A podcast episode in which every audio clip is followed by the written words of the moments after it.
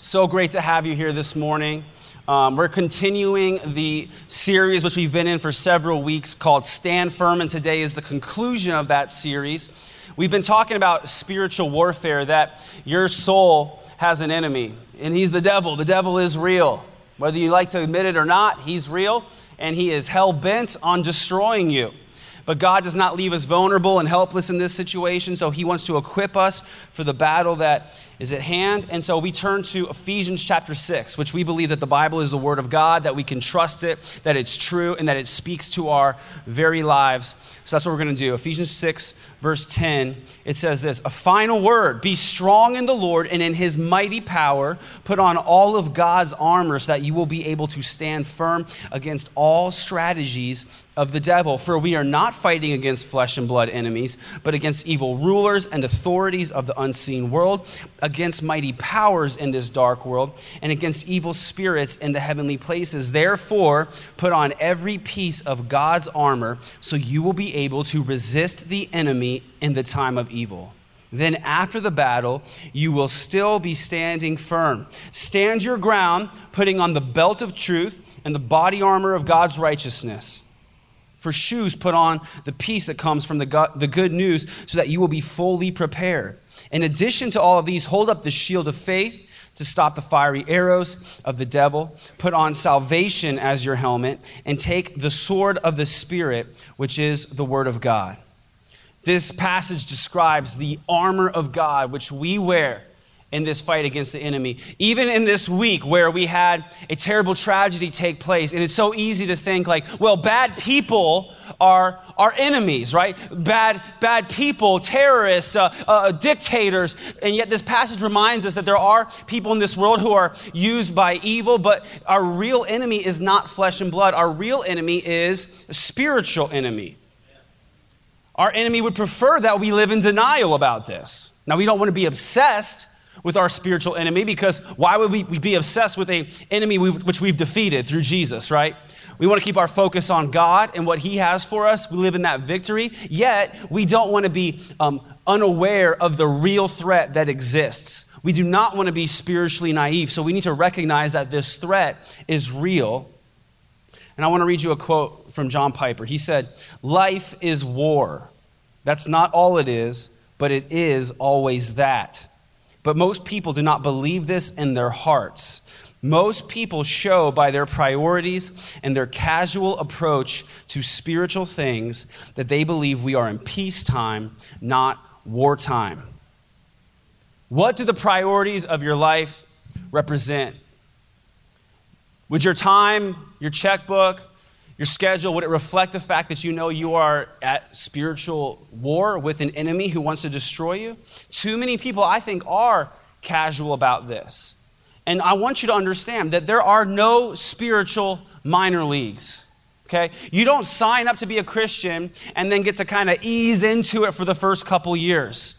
There's no alliance, treaty, or agreement with the enemy that he'll just kind of leave you alone for the first few years while you're settling into being a child of God, that he'll just kind of ease up on you so you can go through some classes at church to get prepared. No, the minute that you place your faith in Jesus Christ and accept him as your Lord and Savior, you are at war with the devil, which is kind of scary but it's much better than being at war with God, right? Because that's what you were before you accepted Jesus. There is no neutral grounds in spiritual warfare. You're either a follower of Jesus or you are a follower of the devil and his forces. Now, that's crazy to think about. I know a lot of people haven't thought about it that way, but that is the reality. Now, uh, Paul was an apostle.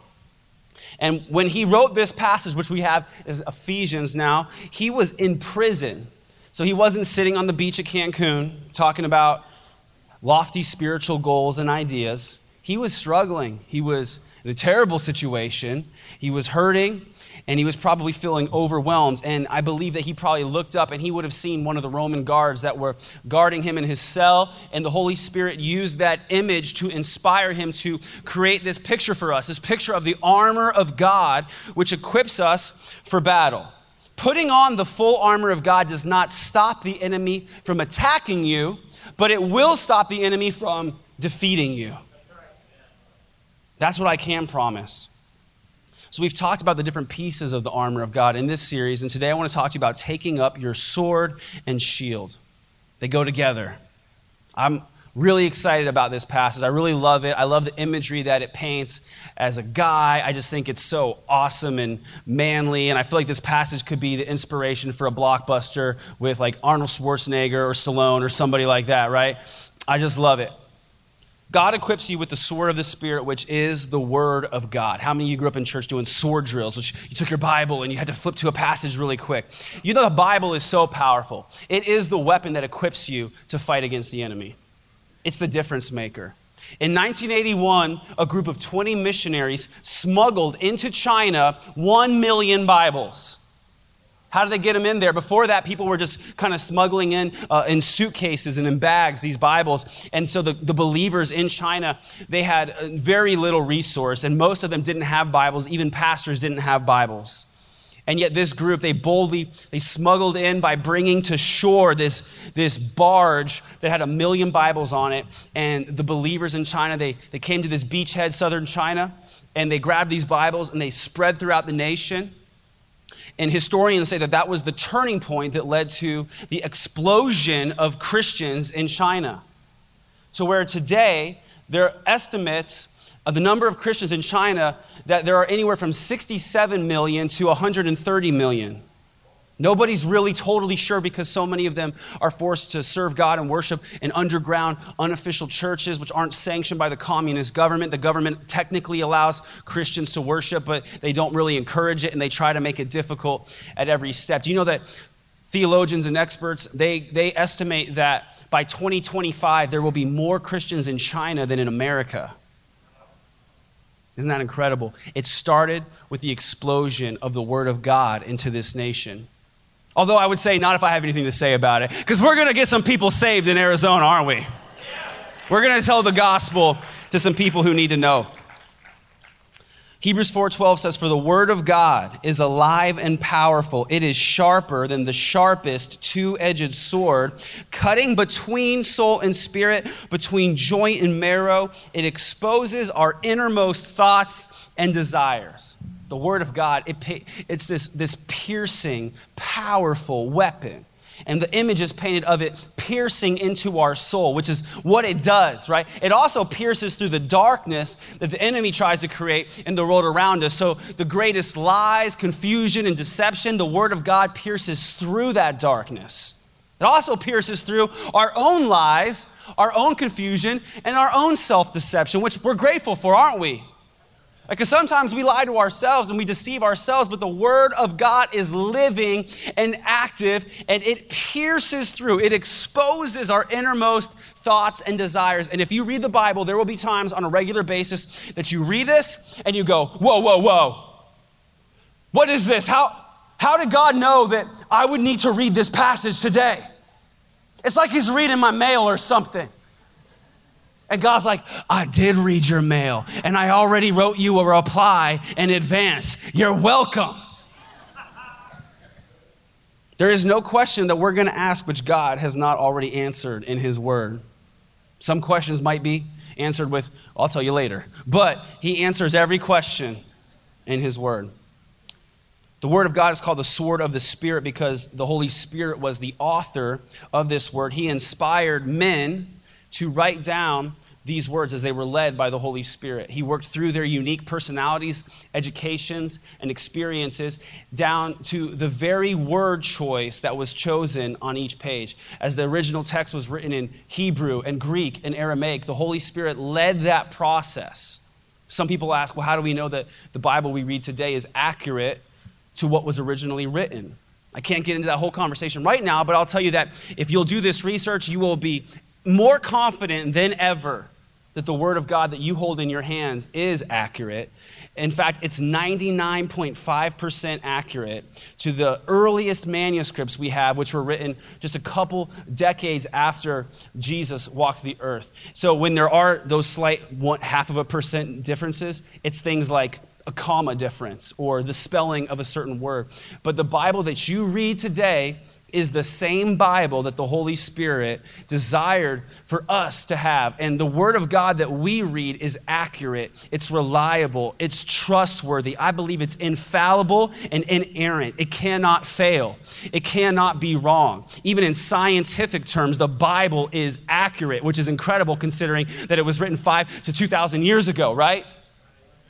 But God, He's, he's better than uh, our recent scientific discoveries. He knows everything, and He created this word that we can trust and stands on. So, this word of God is such a powerful tool, and we need it. We need it in order to know the truth. We need to know the truth. This world is filled with lies, with confusion, and this most popular push in our culture is relativity. Right? Relativity says everything is relative. My truth might not be your truth. What's true for you might not be true for me, which just defies common sense and reason, doesn't it? Truth cannot be subjective. Truth is truth. Facts are facts right? We need to know the truth. We cannot rely on our feelings to lead us into what is true. I can't just trust how I feel, and, and I can't go off of my own logic because my own logic isn't always sound. I need the factual, inerrant, reliable Word of God to show me what is true. I want to know the truth. Do you want to know the truth? You can't handle the truth. I just had to say it. You have to know the truth because knowing is half the battle. That's a little phrase I coined. G.I. Joe stole that from me. What's the other half of the battle? We have to know, but we need faith. That's the other thing we need. Faith. First, we need the sword of the Spirit, which is the word of God, because we need to know the truth. Faith doesn't matter if you don't know what to have faith in or who to have faith in. You have to know what God said in order to believe what He said. You have to know the truth in order to recognize lies. And so the author says, pick up the shield of faith to defend against the fiery arrows of the enemy. In ancient times, archers would shoot arrows. And they would often dip these arrows in pitch so that they were lit and they not only were a physical threat, but then the fire came and it would either help to burn siege engines and warfare, it would catch soldiers' shields on fires. And, and so these Roman soldiers, they carried a shield to protect against these arrows. And the shield was tall, about four and a half to five feet tall. It was long and heavy so that when these soldiers went into battle, they could stand behind these shields and other ranks of soldiers behind them would also be defended against arrows that would come in from the enemy. So we get this picture of a real dangerous threat that exists, that the enemy would launch these fiery arrows towards us. What are these fiery arrows? We've talked about in recent weeks that the word devil, his name, Satan, that name, it means liar and accuser. That's what that name means, which is good to remember, right? Sometimes you're going to be facing attacks of the enemy. You're going to be wrestling with different lies, or maybe you're going to be feeling depressed and telling yourself something that you know isn't true. It's good sometimes just to stop and remember it's not the devil who's attacking me. I need to remember that it's the liar and the accuser who's attacking me. So anything he says is a lie. He's a liar and the father of lies, Jesus said. So I need to just remember that he is a liar and that the faith that I have in God's word, his truth, is what will defend us against that. His lies and temptations is what he wants to use to lead you astray and to hurt you. He'll try to lie to you and he'll try to tempt you. But we need faith. Faith defends against these arrows. Hebrews 11:1 1 says, "Faith shows the reality of what we hope for. It is the evidence of things we cannot see." Faith, having faith means that you know what God said and you trust him. You trust him so much so that it affects the way that you live your life. In Hebrews 11, that same passage goes on to talk about the heroes of our faith and talks about what they did. And I think it's very interesting. I would make a note to read Hebrews 11 this week.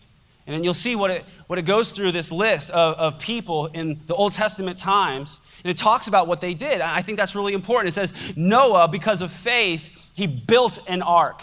Because of faith, Sarah had a baby when she was very old. Because of faith, Abraham left his home. Because of faith, Moses led his people out of slavery. It's by, it's by faith that God's people, they walked across dry land through the Red Sea. It's by faith that God's people marched around Jericho. And the common theme throughout this passage is that faith leads you to action. I want you to understand this. Faith is not a feeling, faith is functional. It's functional, it's something you live out. If you say you have faith, but I can't see that faith, then that means that your faith is weak and it's not going to be very helpful. Faith is more than just believing, it's becoming. Having faith doesn't mean just say that you trust God, it means show me you trust God. Faith allows us to function like we believe that what God said is true. Because listen, it's not a matter of if those arrows fly, it's when they fly. In that moment, are you going to stand firm and trust God that what He said is true? Man, I want to give you an example of this, and there's no better example than Jesus. He went through a situation where we can look at His example and we can learn and be encouraged by it. In Matthew chapter 4, verse 1, it says, Then Jesus was led by the Spirit into the wilderness to be tempted there by the devil. For 40 days and 40 nights, he fasted and became very hungry. During that time, the devil came and said to him, If you are the Son of God, tell these stones to become loaves of bread. But Jesus told him, No, the scriptures say, People do not live by bread alone, but by every word that comes from the mouth of God. What did Jesus just do there at the end? He was tempted and he quoted scripture. He quoted Deuteronomy 8 3. Here he was, he had been fasting for 40 days and 40 nights, which is amazing. That means he just drank water and he prayed, he ate no food.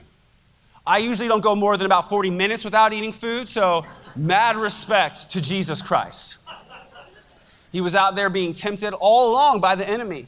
And then we get a snapshot of what was going on. Here's Jesus. He had a physical human body. He came to earth as a man, even though he was fully God, and he was hungry. We know that, which meant that he was weak who's probably feeling emotionally a little bit raw, He's probably very tired. And we know how vulnerable we are in that state, right? Right? When I'm hungry or hangry, as I like to say, that's not a good time to bring up some bad news or cut me off in traffic, right? I'm vulnerable. I'm vulnerable. When I'm, I'm hungry and I feel weak, I just don't feel like I can quite handle the same level of stress. That's why Jesus said we need to have a Sabbath day and rest. Right? And so the enemy knows this, and he likes to come along when we're the most hungry, and the most longing for, for nourishment, and that's when he tempts us. I'm talking about spiritually hungry. So we all have this hunger in our heart for love, and the, and the enemy will come along and he'll tempt us. He'll tempt us to think that we can fill that hunger with sex. We all have the desire in our heart for security and safety, and the enemy will come along and he'll tempt us, say, Hey, eh, we can fill that desire for security by having more money, so we should be greedy and we should hold on to all the money we have instead of being generous. We all have a desire to be recognized and affirmed. And so the enemy will come along, he'll tempt us. Hey, you should get affirmation by showing everyone how powerful and successful you are, getting more followers on, on social media. And, and we know that that's not going to satisfy us either. So here's Jesus, and he's tempted, he's vulnerable. And yet, what did he do? He took out his sword, he took out his shield of faith, and he said, No, no, no, no, no. Man does not live by bread alone. Right? And this wasn't a gluten thing, this was about the word of God the Word of God. It's a great example. It's, it goes on, this passage continues. Then the devil took him to the holy city, Jerusalem, to the highest point of the temple, and said, If you are the Son of God, jump off, prove it. For the scriptures say, He will order His angels to protect you, and they will hold you up with their hands so that you won't even hurt your foot on a stone. Jesus responded, The scriptures also say, You must not test the Lord your God. Now, I hope you saw this. This is very interesting, this part of this passage. First, I mean, Jesus is being tempted again. We see that. Now, many of you probably haven't been tempted to go find a church building to throw yourself off, right? So, what was going on? The enemy came and he tempted Jesus. He said, You, want, you say you're God, you say you're powerful, then prove it. Go ahead and throw yourself off this temple. And then what did the enemy do? He quoted scripture at Jesus. Did you catch that? The enemy, the devil, he quoted Psalm 91, verses 11 and 12, when he said, He will order his angels to protect you.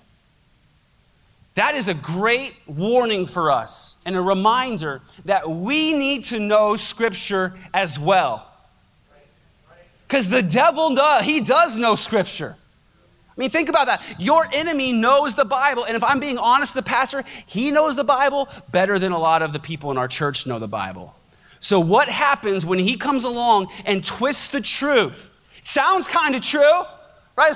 That sounds like a thing. It's so easy to be led astray. That's exactly what Satan did in the garden when he tempted Adam and Eve. He twisted something that God said. And if you weren't watching carefully, if you weren't paying attention, you, you might fall for that. And that's what happened. She did. So, how did Jesus stand against that? With the Word of God. He knew the truth. He was tempted to test God by the enemy. And he said, No, no, no. Scripture says, Do not test the Lord your God. You would say, Well, I don't test God, but we actually do that often. Maybe you don't realize it. We test God anytime we try to force his hand. That's what it means to test God. Anytime you say to God, essentially, prove yourself, you're testing him.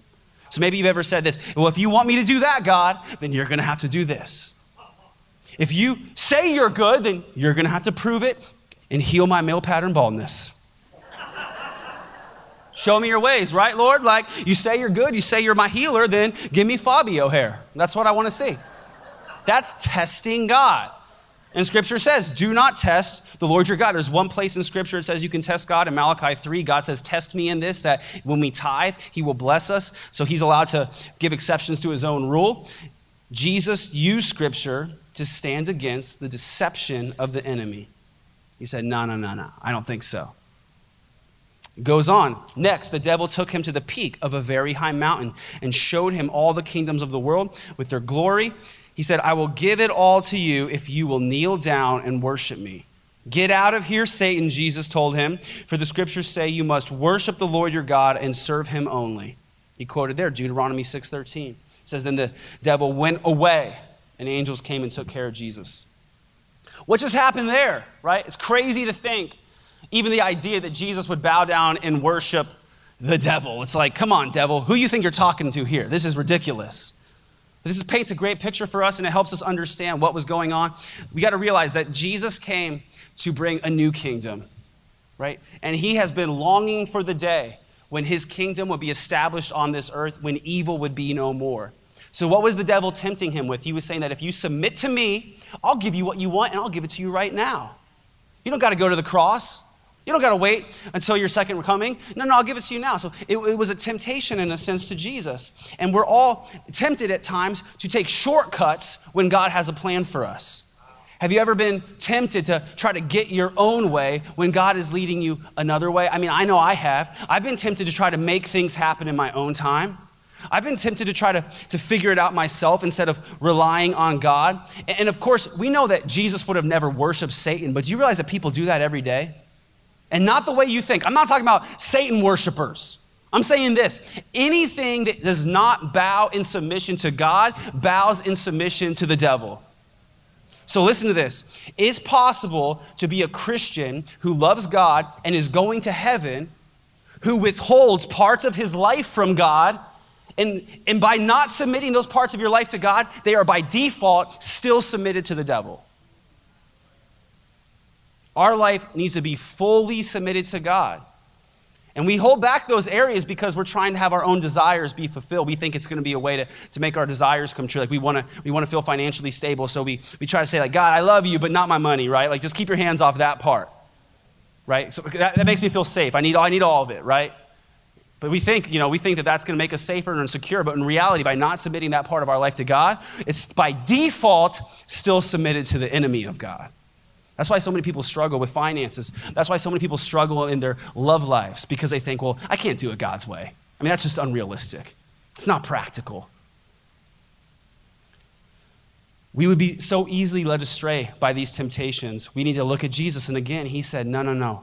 You must worship the Lord your God only. Trust the Lord. Submit everything to him. I'm going to not try to figure it out my own way. I'm not going to try to do it on my own time. I'm going to bow in submission to Him and worship Him with my life. Whereas Adam and Eve gave in to temptation in the garden, Jesus stood firm. He stood firm as our advocate against the lies and temptation of the enemy. He did it by taking up the sword of the Spirit, which is the Word of God, and the shield of faith. He said, I know the truth, and I'm standing on the truth. I know what God said, because I'm God, and I'm believing it, is what Jesus said, right? He's a great example for us. The devil, he is a liar and he is an accuser. He wants to tempt you and accuse you, so it's good to be on guard against that. His fiery arrows, right, they're coming. They're going to constantly come into your life. The more aware you are of the enemy, I think the more he attacks you. Before we started this series, I told our staff, you better be ready. Because when we kick over this ant hill, the enemy's not going to like it. He doesn't like the idea of a bunch of Christians living in Arizona who are on fire for God and aware of the schemes of the enemy out to stop evil in this world. He doesn't like that. No, no, no. So be on guard. And I believe that it was a, a valid concern. And I believe that the enemy did bring extra uh, strategies and schemes against the leadership of this church and this church. And we see things happening around us. We don't live in fear of those things because we know we're victorious. We just have to know that the enemy is real, the threat is real, and he does not want you to be effective for God. You got to be aware of the lies that he uses, and you got to be able to stand against that. Here's how Psalm 119, 11 says, I have hidden your word in my heart that I might not sin against you. We want to figure out what scripture says, and we want to hold on to it. We want to hide it in our heart. One way you can do that is by memorizing scripture. So you find a verse that you're reading that sticks out to you, um, you can make a note of it in a journal or on your phone and put it on a sticky note and remember it while you're brushing your teeth. Go over it in your car while you're stopped at a red light and just hide that word of God in your heart. You need it in your heart before the attack comes. Okay? You might say right now, like, hey, hey, Ryan, I'm not really into the whole memorizing thing. You know, this isn't school. I'm already done with school. I don't have anything to prove. I'm not signing up for Bible quiz. But listen, I don't want you to be vulnerable. This isn't about passing a test, it's about living a life in victory. So, here are some of the attacks that the enemy will bring, and I'm just going to give you some examples of how the Word of God defends against those attacks. The enemy will come and say things like, You can't trust the Bible. It's outdated, it's irrelevant, it's no longer helpful. But you got to know, 2 Timothy 3:16 says every scripture is inspired by God and useful for teaching, reproof, correction, and for training in righteousness. The enemy will come and they'll say, You don't matter to God. He probably doesn't even know you. But you know, 1 Corinthians 8 3 says, But whoever loves God is known by God. The enemy will come and say, Hey, just do whatever feels good, man. Just live for the day. Life is short. But I know Hebrews 9:27 says, each person is destined to die once, and after that comes judgment. So I'm not just living for today, I'm also living for judgment day. The enemy will say, hey, if you go to church once in a while, you can do whatever you want, man. You already crossed your T's and dotted your I's. You went on Christmas, you went on Easter, and you went when the Cardinals weren't playing. You're good, man. Just live free. Live free. James 2:14 though it says, "What good is it, dear brothers and sisters, if you say you have faith but don't show it by your actions? Can that kind of faith save anyone?" The enemy will tempt you Maybe you've stood against that kind of temptation where it just keeps coming. It's like an onslaught. And you think, man, this temptation is too much to bear. Might as well give up.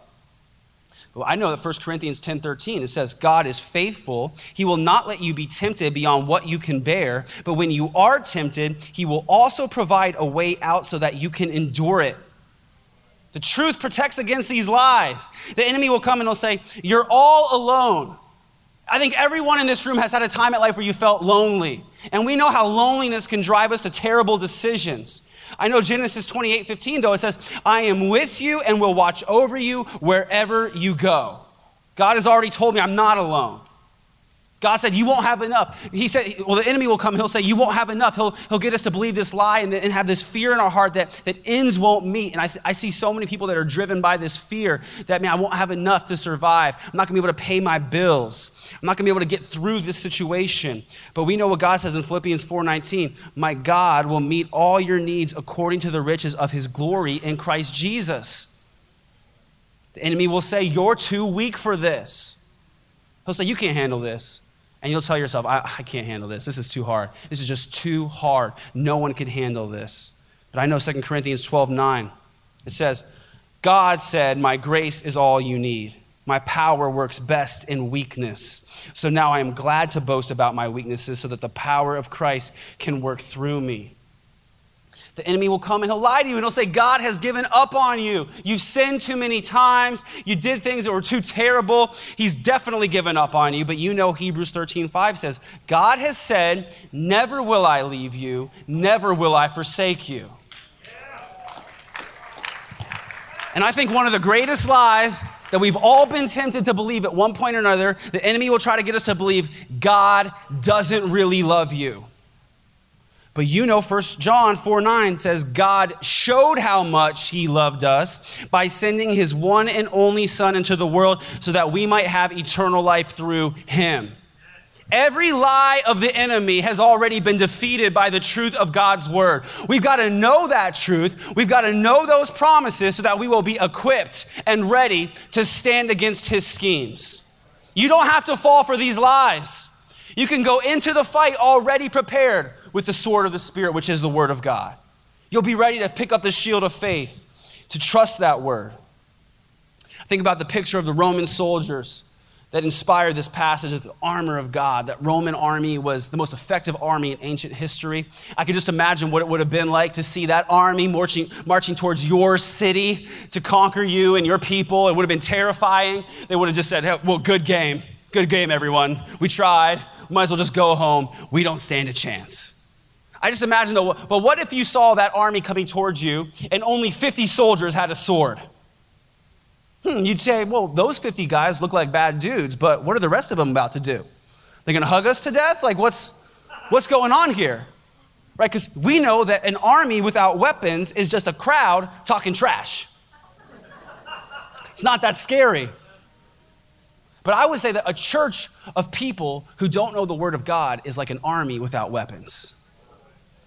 They can talk a big game, but they don't even know what they're talking about. If we want hell to tremble when we move, we have to be armed for battle, church. Many, many of the questions that we have, which keep us up at night, a lot of the uncertainties that we face, our doubts and our vulnerabilities, they come from our own lack of knowledge of God's word and people will think, you know, I think a lot of times too casually, like, well, I'm okay. I don't really need to know. I've got a church. I've got a pastor who can help me out if things get dicey. Pastor's got a sword for me, so he'll carry it. And uh, I'll just go to him if I have a question, which is a bad idea, right? We know how quickly things can go bad. When the enemy attacks, right? A lot can go wrong between the time the enemy attacks, lies to you, and tempts you, between that time when you can get to a pastor or a leader or a church to ask a question or to try to get help. A lot can go wrong in that time. You need your own weapons, right? You need to be equipped yourself for battle. Your pastor can help you, show you some, some great tips. Your life group leader can show you some sweet moves, right? But you need your own sword. You know what I'm saying? Don't get lost in the metaphor and miss the message. You need to know the Word of God so that you can stand on the promises of God when that attack comes. If we don't know God's Word, we find ourselves, we get in so much trouble. If we don't have that sword of the Spirit and that shield of faith, man, I've seen Christians, they lose their minds. They start going through something that it's not original, right? Like you haven't gone, think about this, you haven't gone through anything that someone else hasn't already gone through. It's just a good thing to remind myself, right? There's been another Christian who's already gone through this. The enemy is clever, but he's not original. He's got the same strategies. We know that he's got attacks, he's got ideas, he's got ways he tries to lead people astray. He knows that certain things are effective more so than others. So he knows what he's doing, but God has already equipped you for every struggle and every trial and everything that the enemy will throw at you. Don't be one of those people that loses your mind. Don't be one of those people that panics when the enemy lies at you or attacks you or creates chaos in your family. Don't start trying to, to come up with solutions that, that are outside of God's plan, trying to negotiate with God or, or tell, okay, God, if you get me through this, I promise, I promise I will go to church every week for the rest of 2017 at least. I will not eat dessert after 7 p.m. We start negotiating with God. God, God, get me through this one, okay? I will never say another swear word. I pray that you'll help me right now. Like, listen, you don't need to negotiate with God. You don't need to come up with different things. He, he doesn't need your negotiations. You have nothing that he needs, right? And we don't stand on our weak promises to God, we stand on his strong promises to us. His promises are strong. Our little weak promises to God, they don't last, do they? We negotiate, we've all done it. I've done it. God, if you help me out right now, God, I will never do this again. And then you forget about three minutes later. But God does not forget his promises. His promises are strong and they never fail. In fact, we're reminded in scripture in Joshua 23 14, it says, You know with all your heart and soul that not one of all the good promises the Lord your God gave you has failed. Every promise has been fulfilled, not one has failed. Every promise that God has ever made has been fulfilled. Some promises he's made have not been fulfilled yet, but we can look at all the promises that have been fulfilled, and we know that the things that we're waiting to come to pass will come to pass because he's never broken his word before. So I know I can trust him. I know Jesus is coming back, right? I know that he will right the wrongs of this world, and he's never lied to me yet. I can trust him. I can trust God. You might think, well, Pastor Ryan, what if I'm going through something? I don't know what the Bible says about that issue. What am I going to do then? And I'd say, you need to get the spiritual gift of Google. It's a thing. I'm a real practical guy, guys. You know what I'm saying? Like, there might be something that comes up in your life. There has never been more lies and confusion in this world, but it's never been easier to find the truth. I'm, I'm your pastor. I'm literally telling you right now next time you're going through something hard, get your search engine opened up and type in, What does the Bible say about whatever you're going through? What does the Bible say about unforgiveness? What does the Bible say about being a husband? What does the Bible say about raising little kids that are demon possessed? right? And I believe that the Holy Spirit of God will lead you into all truth. Of course, you gotta be careful what you read on the internet. You gotta use wisdom, but God will guide you. And you'll find stuff, you'll be like, man, the Bible talks about this? You'll be looking at people like, did you know this was in the Bible? I didn't know this was here. God is so good. You can find the truth, you can memorize it, put it in your heart. That's hiding it in your heart so that it's there when you need it, and then you live it out. You live it out. Faith is functional, it's something that's supposed to be lived out. Faith doesn't just save us from hell, it saves us from the schemes of hell on a daily basis. We need faith in God's word and that what he says is true and that we can trust him. My goal for this series is that we would understand the threat that we face. Not that we would be obsessed with it or think that there's a demon hiding in every bush trying to take us down. We keep our eyes focused on God. But we need to be aware of the threat so that we can recognize and stand against the strategies of the devil.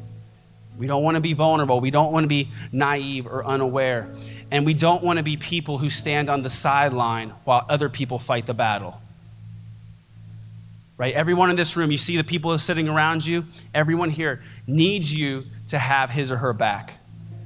Anytime a Christian sits on the sideline with his head in the sand, he leaves an opening in the flank of God's people.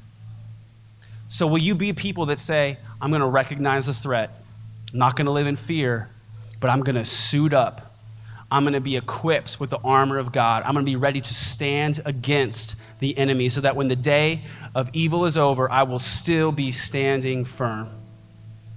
I think let's just stand to our feet at this time. It's a great way of just symbolizing in this series. It says, Stand firm, we're going to stand. And if you're committed to saying, I'm going to be someone who gets in the fight, you standing right now can be a way of, of representing that. We want to say, Hey, I'm going to get in there. I'm going to make a difference. I'm going to be a self feeding, spirit led force for the gospel of Jesus Christ in this world. Because I believe that each and every one of you will make a difference in at least one person's life. Maybe you didn't come to church today expecting to hear a Braveheart speech, right? But the stakes are so high, aren't they? There are so many souls which hang in the balance the souls of your kids, the souls of your neighbors and your family. They need the gospel of Jesus Christ to deliver them from the lies of the enemy. And you carry that truth within you. You can be someone that says, I'm, I'm going to stand against the strategies of the devil. I'm going to put on the armor of God. I'm going to be equipped with the belt of truth and the breastplate of God's righteousness. I'm going to put the shoes of peace that come from the gospel on my feet. I'm going to put the helmet of salvation on my head. I'm going to take up the sword of the Spirit and the shield of faith, and I'm going to fight against the enemy. He is going to cry when he sees me coming, right? You can stand for God and make a difference. And we know that in this battle, we're not fighting for victory, we're fighting from victory that God has already won the victory. When Jesus rose again out of that grave, he won the victory over sin and death. So we're not just hoping for the best, we're hoping in the best. We have the best leader, we have the best king who is risen from the grave and victorious over sin, and he cannot be defeated. I'm glad that my leader cannot be defeated. So we can say, Jesus, I'm going to stand with you. I'm going to follow you wherever you lead me.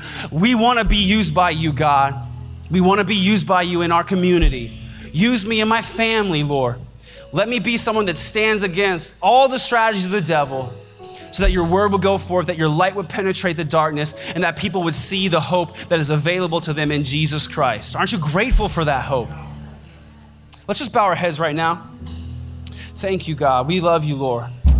Every person that's here as a believer right now, I just pray that you would, in your heart, just commit to putting on that full armor of God and being prepared for what stands before you. Just say, Lord, help me to do that. Help me to be ready. God, let me be aware of the threat. Help me to stand guard, Lord, and keep my eyes on you. I believe He will help you. There's no struggle that you're going to go through that's too great for God. Maybe you're here and you'd say, I don't know God the way that you're talking about. I'm definitely not on his side. And you know if you're not. You know if the sin in your life has separated you from God. I don't have to convince you of that. The Holy Spirit shows us that we're sinners so that we can recognize that and repent of our sin and receive forgiveness. And so right now you might be saying, man, I need to be right with God. I want to accept Jesus. I want to be on his team. I want to be equipped for this struggle. I don't want to be defeated any longer.